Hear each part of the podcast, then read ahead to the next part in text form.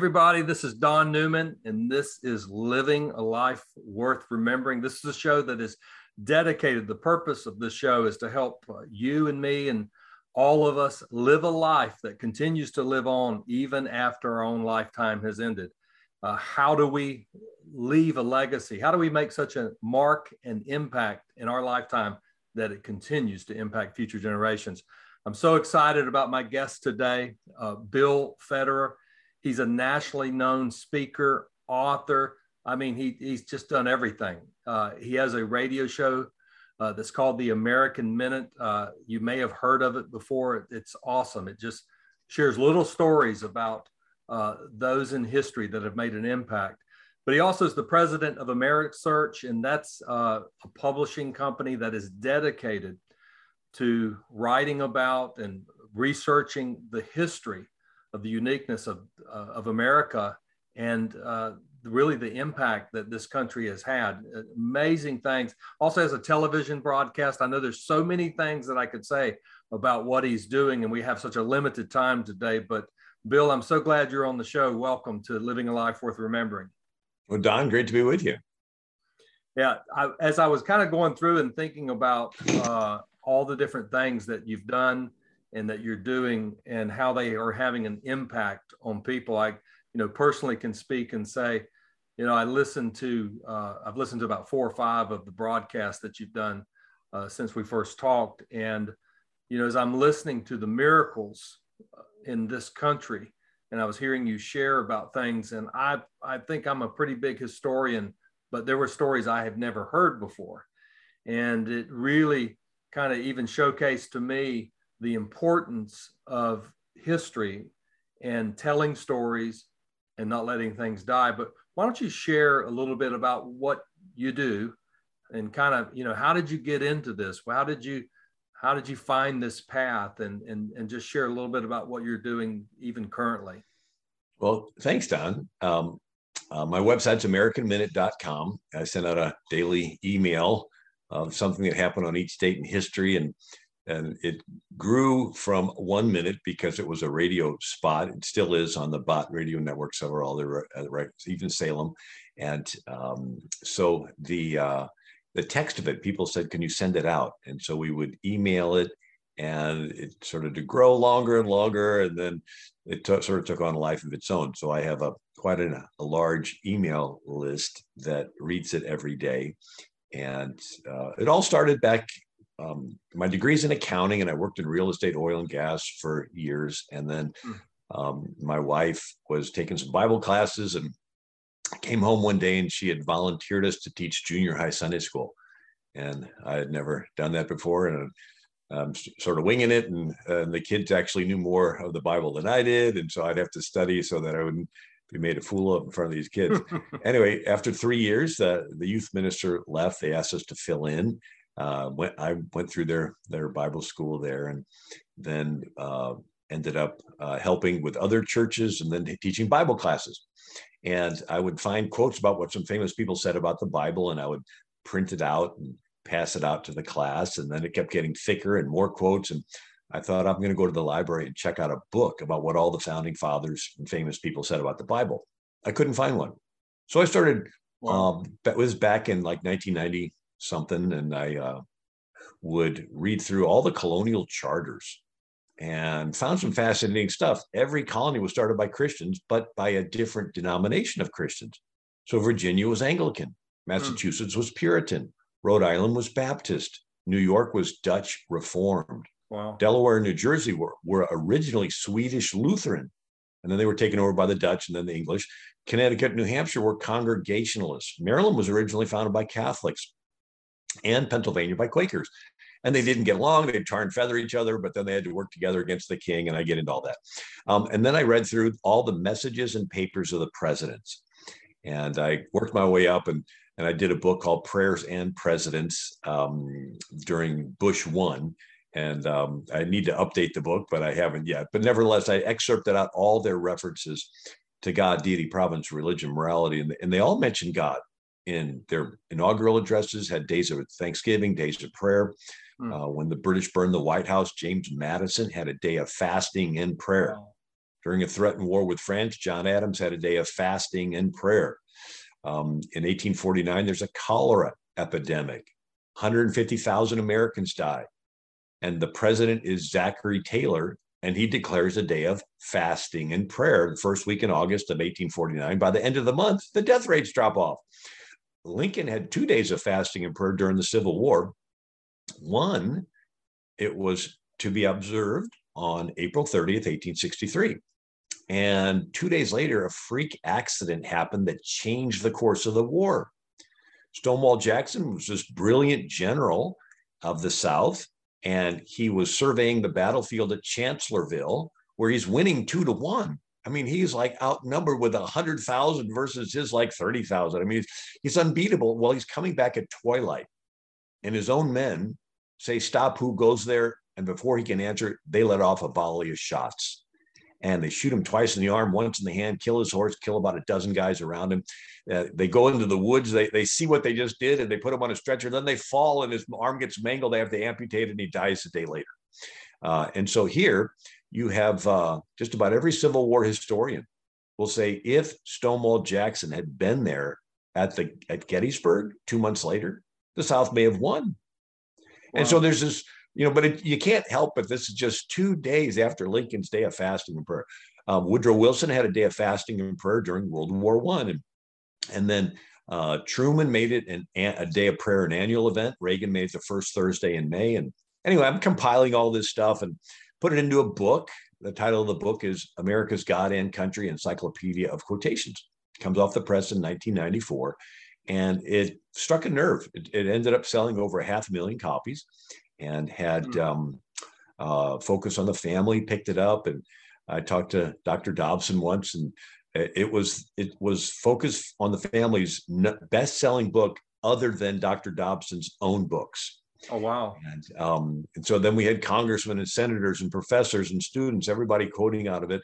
Even the Supreme Court, uh, you know, to God's glory, in 2014, a little city of Greece, New York, was opening their city council meetings with prayer in Jesus' name.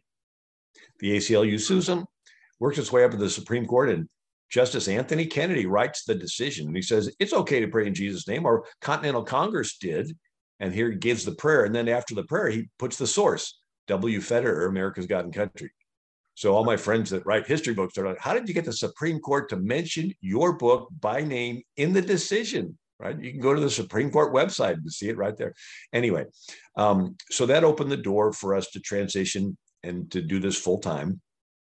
And I have a, a, TV show called Faith and History that airs on the DirecTV through the TCT network, and um, done over 700 shows for them. And uh, but it's just one of those careers that uh, just sort of fell into, and uh, far, a far cry from my uh, my accounting career.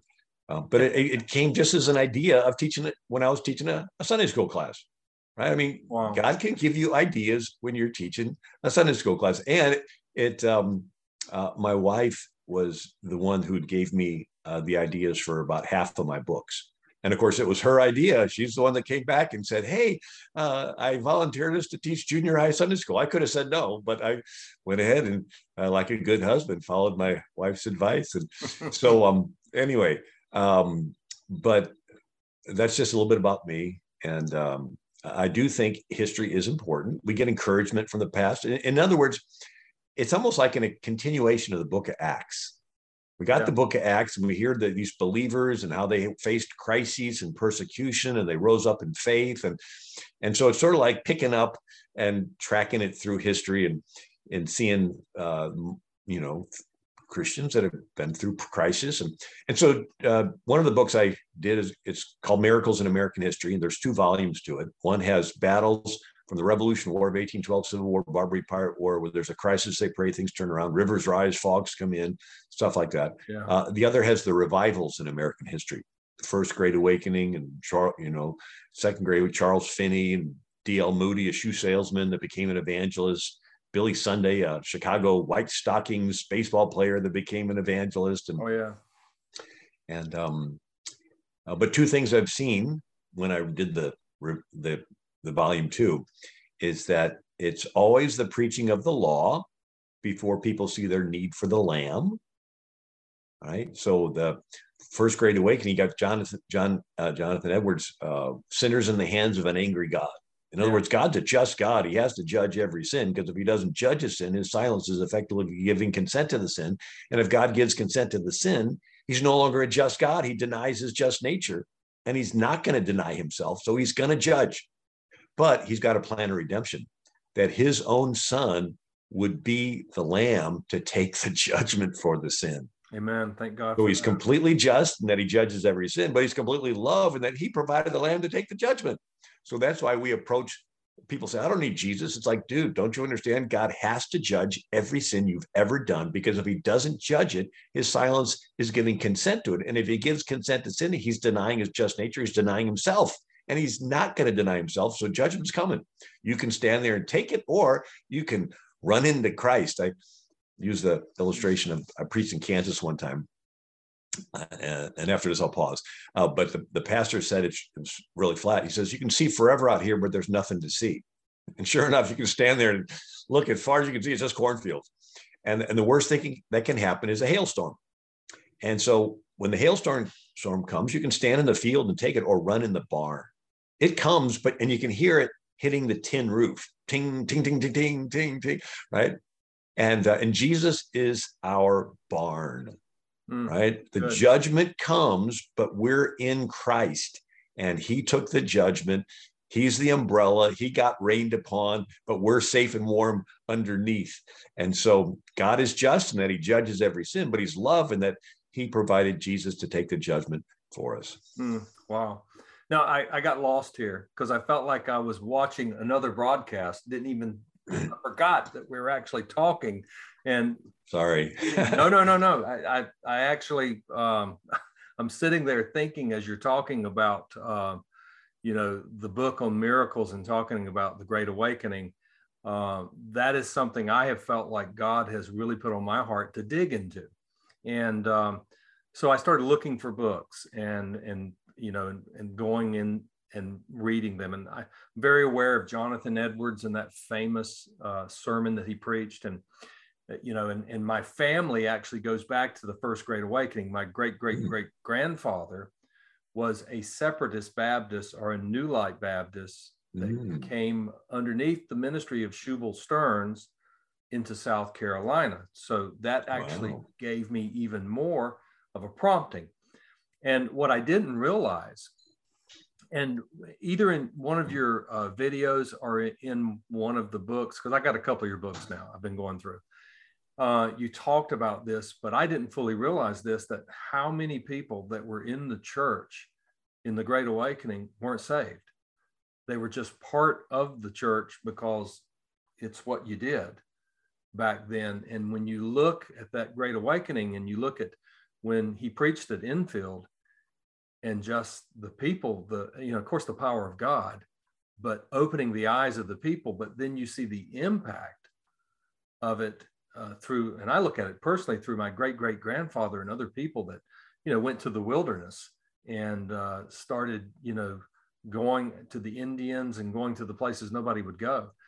And you look at that and you, you, know, you just marvel at you know, what came out of that that great awakening and and really our need for it again today. You know. You know, I one of the stories that I have in the book Miracles in American History uh, I think over my shoulder on my bookshelf, I have the cover of it there. Um, but it's the missionary prayer revival. So you have early 1800s, Williams College, Massachusetts.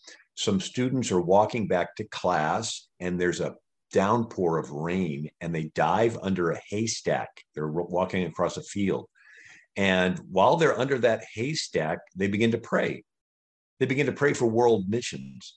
Then they commit their lives mm. to world missions. The rain stops. They go back to class and they tell their, their classmates that they just committed their lives to world missions. Well, the other students start committing their lives to world missions. And they started this missionary sending organization.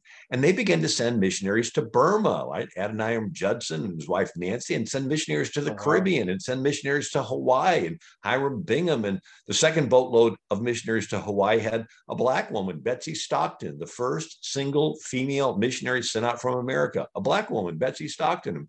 And they go all around the world. They go to China and literally change the world. Could you imagine all the woke energy that young people have? That instead of tearing things down and smashing windows, that they used it to spread the gospel to start schools to risk the pirates, to risk the d- diseases and storms and other countries, learn other languages, the energy it took to do that, to risk all the, the hardships so they could spread the gospel and start these schools and hospitals and mission organizations. Imagine all that woke energy harnessed for good. Yeah. That's what happened during that early 1800 that was called the Second Great Awakening Revival, but this this missionary movement. Mm. That's so powerful. You and and you see where things can come out of something like I don't know if you're familiar with. I, I bet you are familiar with because so many of your stories tie into all this historical facts. But the uh, the Moravian prayer movement, and you think about Count Zinzendorf, and you think about this small group of people. I mean, you know, they say uh, Count Zinzendorf was the rich young ruler that said yes, and you look at that movement and you understand the power of the missionary movement that came out of it. You know it's it's amazing. It's amazing to think. What do you think? I mean you know obviously you know you've been doing this for a while. What do you see as so significant you know in impacting the world today in sharing history? What do you what, you know why is that? I know it i know it's true but why do you see that as true uh, faith comes by hearing and hearing by the word. And um, when you hear other people facing great odds and hardships, but trusting in the Lord and then God doing great things, it's almost like we ask ourselves, what are the stories we like the best? You know, in the Bible, what are ones we like? Well, it's the ones where God's people are in hopeless situations and he raises up little nobodies who are small in their own eyes, but big in faith and courage right? So you got the an 80 year old Moses standing up to the most powerful military ruler, the the Pharaoh. You have a, a, teenager David standing up to this giant Goliath. You got Gideon, right? He gets a hundred thousand Midianites attacking Israel, and he responds with gathering 30,000 Israelites. And God said, Too many, tell everyone that's mm-hmm. scared mm-hmm. to go home. Now he's got 10,000 Israelites, still too many. Go drink from a creek, whittles it down to 300. And then God rolls up his sleeves and says, Now watch this. In other words, God wanted to make the odds look even worse. So when we see things, times that look hopeless from God's point of view, he's like, Okay, this is when I'm looking to raise up little nobodies. We're small in their own eyes. And that's where we're at today. We've had national leaders let us down and those that we trusted to hold back the floodgates of hell they've they've let us down. And now the umbrella is ripped and it's raining down upon every one of us. And so it's up to every person to push back and every every female athlete to push back and every student and every mom and every pastor and every local you know sheriff and city con it's it's now down to each one of us. And you know you look through history every generation has had a crisis Mm. Attila the Hun had an army of a half million men wiping out cities across Europe. Genghis Khan killed 30 million people across Central Asia. You got bubonic plague, Spanish flu, World War One. Every generation has, has had a crisis. And, and if we get through this crisis, there'll be another one. We get through that crisis, there'll be another one. Jesus says the wheat and tares grow together till the harvest. You're always going to have Cain's trying to kill Abel's, right? And those that trust in their works and they get prideful and then they get filled full of hatred and anger, and those trusting in the Lamb. And so um, I thought, well, certainly God knew that there would be crises for every generation, and and the crisis is almost us being pushed to having to make a decision. We're either going to run and hide, or we're going to stand up and let God use us. I use the illustration like a freshman chemistry class, and you have a uh, teacher who has a beaker with a solution who pours in a catalyst, and the catalyst causes a reaction some stuff precipitates, gets heavy, and floats to the bottom, and other stuff gets effervescent and bubbly and floats to the top. So the time period we're living in is the solution in the beaker. The catalyst poured in is the crisis. And some people precipitate, they drop out, they get scared, they run away, they even deny their faith. And other people get effervescent and bubbly, and they're like, God, use me, use me in this crisis. Like the early church, they prayed for boldness, they prayed for more effervescence, right? Use me to love the unlovable, to defend the defenseless, to stand up for righteousness, to you know a good man leaves an inheritance to, to his children's children. You want to care about you want to you want to do something. And so this is just our chance to step forward. You know you look i wrote a book called miraculous milestones science medicine and innovation. Christians invented hospitals you read through the plague of Justinian in 541 AD, and 15 million people die in Constantinople. And there's Saint Samson the Hospitable, and he like takes the sick into his house. And, and so historically, it was the Christians that ran when there was a health problem. And they would take care and doctor and everything. Yeah, every now and then one would die, but the idea is, hey, my life belongs to God anyway and he'll use me as long as he wants me and he'll call me home when it's time for me to go home there wasn't this fear like oh stay away from me uh, unclean, unclean, uh, lepers, stay away. No, it's like God used me to help people. And um, so when we read these stories, it gives us faith. Mm. Mm, that's awesome. Well, I'd love for you to share a story before we close up. And again, I wish we had more time. I mean, you and I, uh, I think we could talk on this all day long, and I'd enjoy every bit of it. Um, uh, but what uh, of the stories you've told about famous people, and I've heard of I've heard several, and they've all been inspiring. What story kind of showcases that life and the impact that's lived on after their lifetime has ended? Well, um, you had mentioned uh, Ludwig von Zinzendorf, and I'm not sure if you're uh, view those viewing are familiar with the story, but that's one of the stories I highlight in our book Miracles in American History. Um, and if you like, I can sort of share it in a Please. nutshell. Um, so you had Europe, it was all Catholic, and then the Muslims were invading and they had conquered North Africa, which all used to be Christian. They conquered Holy Land, which all used to be Christian. They conquered Turkey, which all used to be Christian. Then they conquered Constantinople, cutting off the land routes to India. And now um, the Europeans look for a sea route. that's when Columbus set sail. But then they surround Vienna, Austria in 1529. And the Holy Roman Emperors, the Catholic King of Spain, Charles V, and he tries to stop both. He tries to stop this Reformation that started in 1517, and he tries to stop the Islamic invasion. Finally, realizes that he needs the Protestants' help. So he does the Peace of Augsburg of 1555, which lets every king decide what's going to be believed in his kingdom. And uh, let's just work together against this Islamic invasion. And so in the next century, different kings believe different things and northern Germany and Sweden became Lutheran, Switzerland, Calvinist, Scotland, Presbyterian, Holland, Dutch Reformed. Um, you had uh, Greece was Greek Orthodox, Russia was Russian Orthodox, and so forth. And then Italy, Spain, France stayed Catholic. But if you didn't believe the way your king did, it was considered treason and you fled. And so we have this mass migration of people shifting around Europe, some, some spilling over and founding colonies in America. But we look at um, Austria, and um, one of the uh, Protestant uh, royalty had to flee, and that was the Zinzendorf uh, family. And the uh, the father dies, mm. and the young Count Ludwig, excuse me, Count Ludwig von Zinzendorf is raised by his pietist German grandmother. Now, pietism, what's that? Um, it's this concept that uh, Martin Luther had a personal revelation that just shall live by faith, very personal to him. But some German princes said, Hey, this is my chance to break away from Rome. Kingdom of mine, you're all now Lutheran. And the people in the kingdom say, Okay, okay, we're Lutheran. What do we believe? So for the people in the kingdoms, it was not necessarily the same personal revelation that Martin Luther had. It was just a new state doctrine. So this revival movement starts called pietism. It says, look, being a Christian is more than just going along with the state doctor, you have to have an experience with Jesus. Hmm. And when you do, your life will change. And you'll no longer do the worldly things you used to do, like go to bars and, and brothels and lewd theater and so forth. Anyway, So the pietists emphasized a personal relationship with God.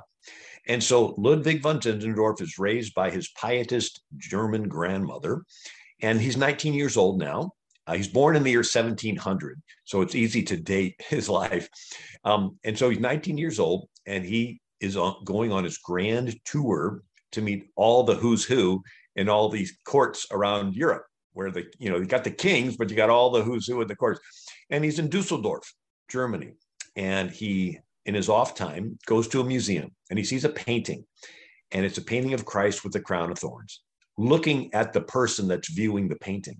Oh, wow. And under underneath it says, "This I have done for you. What are you doing for me?" And this makes an impression on this young count. And he goes back to his estate in Moravia, which is Germany on the border of the Czech Republic. And he decides he's going to open up his estate for these persecuted peoples that are being chased out of one country and another in Europe. And they can come on his property and not be persecuted. And they do, they come. It's a wonderful experiment until they start bickering with each other. I mean, these are people that believe their beliefs so strongly they're fleeing rather than getting up their beliefs, and they're not going to give it up to each other. Anyway, this whole experiment's about to collapse before it starts. So he leaves the palace and he goes down and he lives among them. They build their little buildings, they have their little farms, and then he decides to have a communion service. And before communion, they have to forgive each other. They have the communion, they pray. They pray all night all day, all night. Then they start taking turns with the kids and the cooking and everything, and they pray all week. And then they're taking turns with the farm and everything. They pray all month. They pray all year. That prayer meeting went on uninterrupted for over 100 years. And this little group of Moravian missionaries, they send them out all around the world.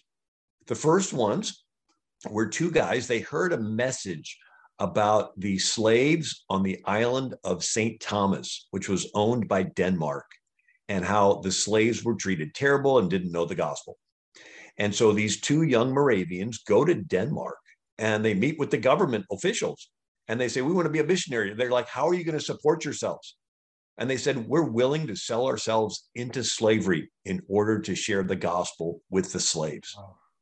They are the first Moravian missionaries.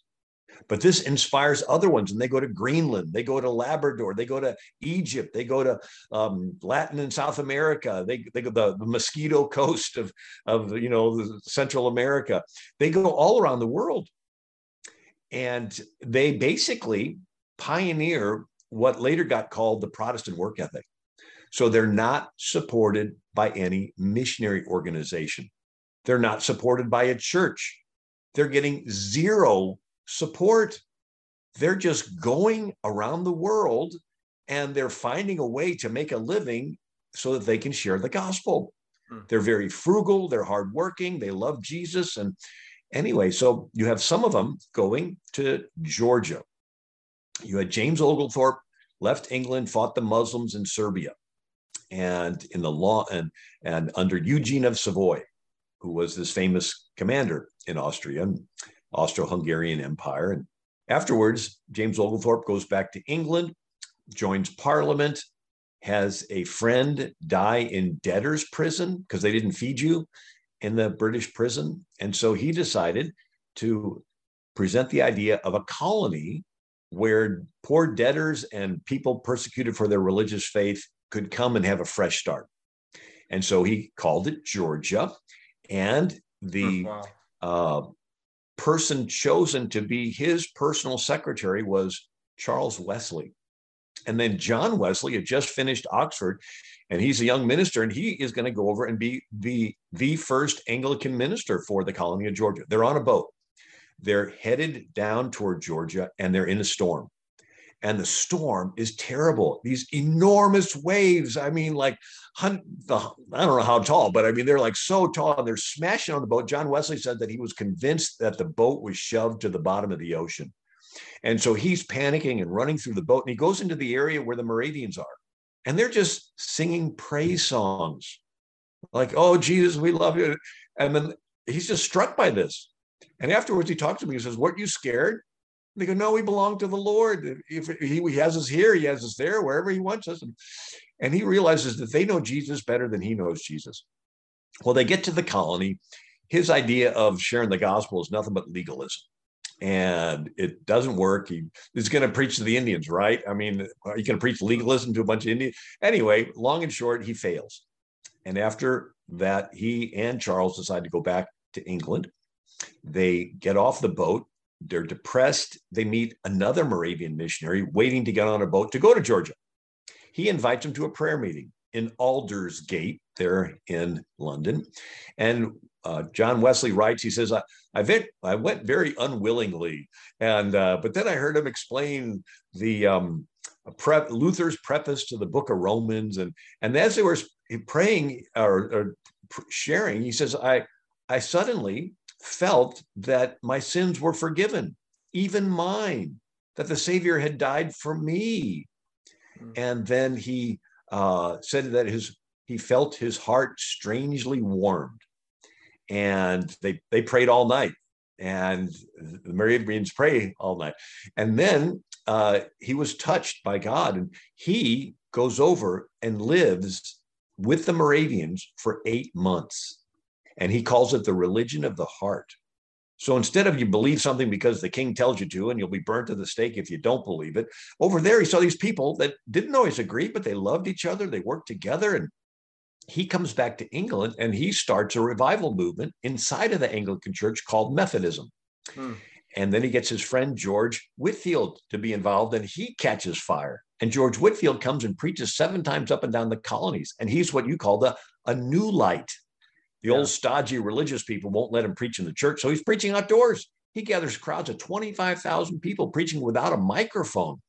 And uh, Ben Franklin prints all of his sermons, distributes them up and down the colony, spreading the Great Awakening.